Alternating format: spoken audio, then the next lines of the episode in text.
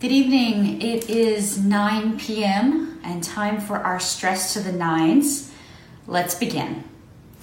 O God, come to our assistance. O Lord, hasten to help us. The Lord grant us a restful night and peace at the last. If you were able to watch last night, you know that we are starting our study of the Lord's Prayer. And last night we got very far. We did the word our for our Father. And tonight we are leaping forward uh, to focus on the very next word, Father. So, just to remind you how the prayer begins, Jesus says to his disciples, Pray then in this way. This is from Matthew 6 Our Father in heaven, hallowed be your name. Now, this is not the only time that Jesus calls God Father. Um, most famously, uh, Jesus refers or Jesus refers to God as Father. Yes, Jesus refers to God as Father at the end of his earthly life. It's found in Luke at the end of Luke in 23, chapter 23, when Jesus says from the cross, Father, forgive them, for they do not know what they are doing. So Jesus says, Pray in this way, Our Father and then Jesus on the cross says, Father, forgive them. And throughout his ministry, he refers to God as Father um, again and again.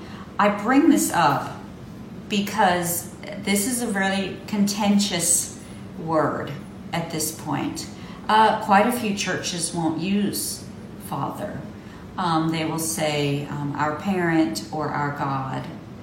And the reason they do that is Lots of reasons. Two of the main reasons and the most obvious reasons are these. Uh, lots of folks have a really difficult and even dangerous uh, history with their earthly fathers. And so to refer to God as Father is painful and confusing to them. And also, uh, the second main uh, concern to this is that God's not male. And so to refer to God as Father implies that He is male.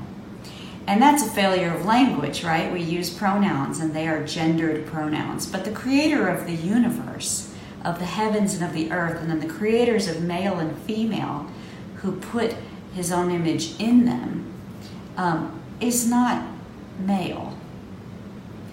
So why not throw it away completely? Well, some have.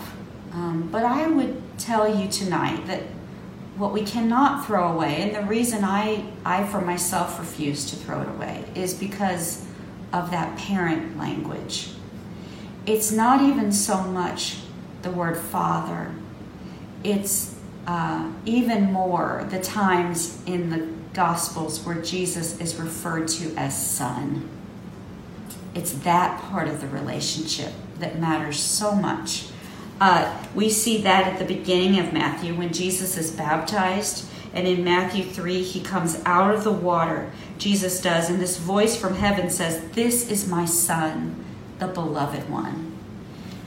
And that's what we don't want to lose in our faith and in our prayer life. We don't want to lose that Jesus is the son of the most loving parent we can imagine, more than we can imagine. And the reason that's so important is because Jesus also calls us brothers and sisters.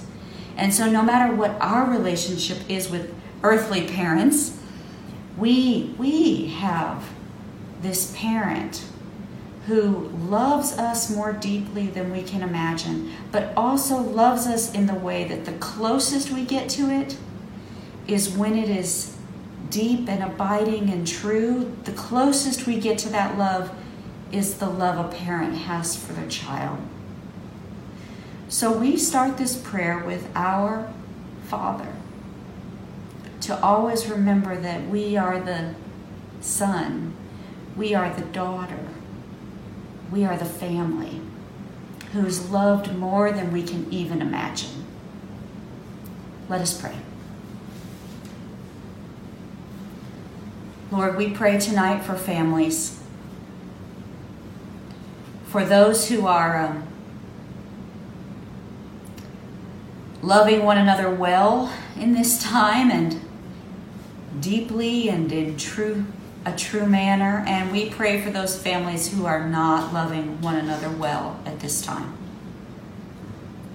We thank you that you have not created us to be alone, but to set us in community, and we thank you for that gift. And especially tonight, the gift of family. And we thank you that you offer us a vision of a family that is more than we can even comprehend. It is with the comfort of that and the peace of knowing that that we offer our prayer to you. Our Father, who art in heaven, hallowed be thy name. Thy kingdom come, thy will be done, on earth as it is in heaven. Give us this day our daily bread, and forgive us our debts as we forgive our debtors. And lead us not into temptation, but deliver us from evil. For thine is the kingdom, and the power, and the glory forever. Amen. I promise tomorrow we will do more than one word. Until then, may the Lord bless you and may the Lord keep you.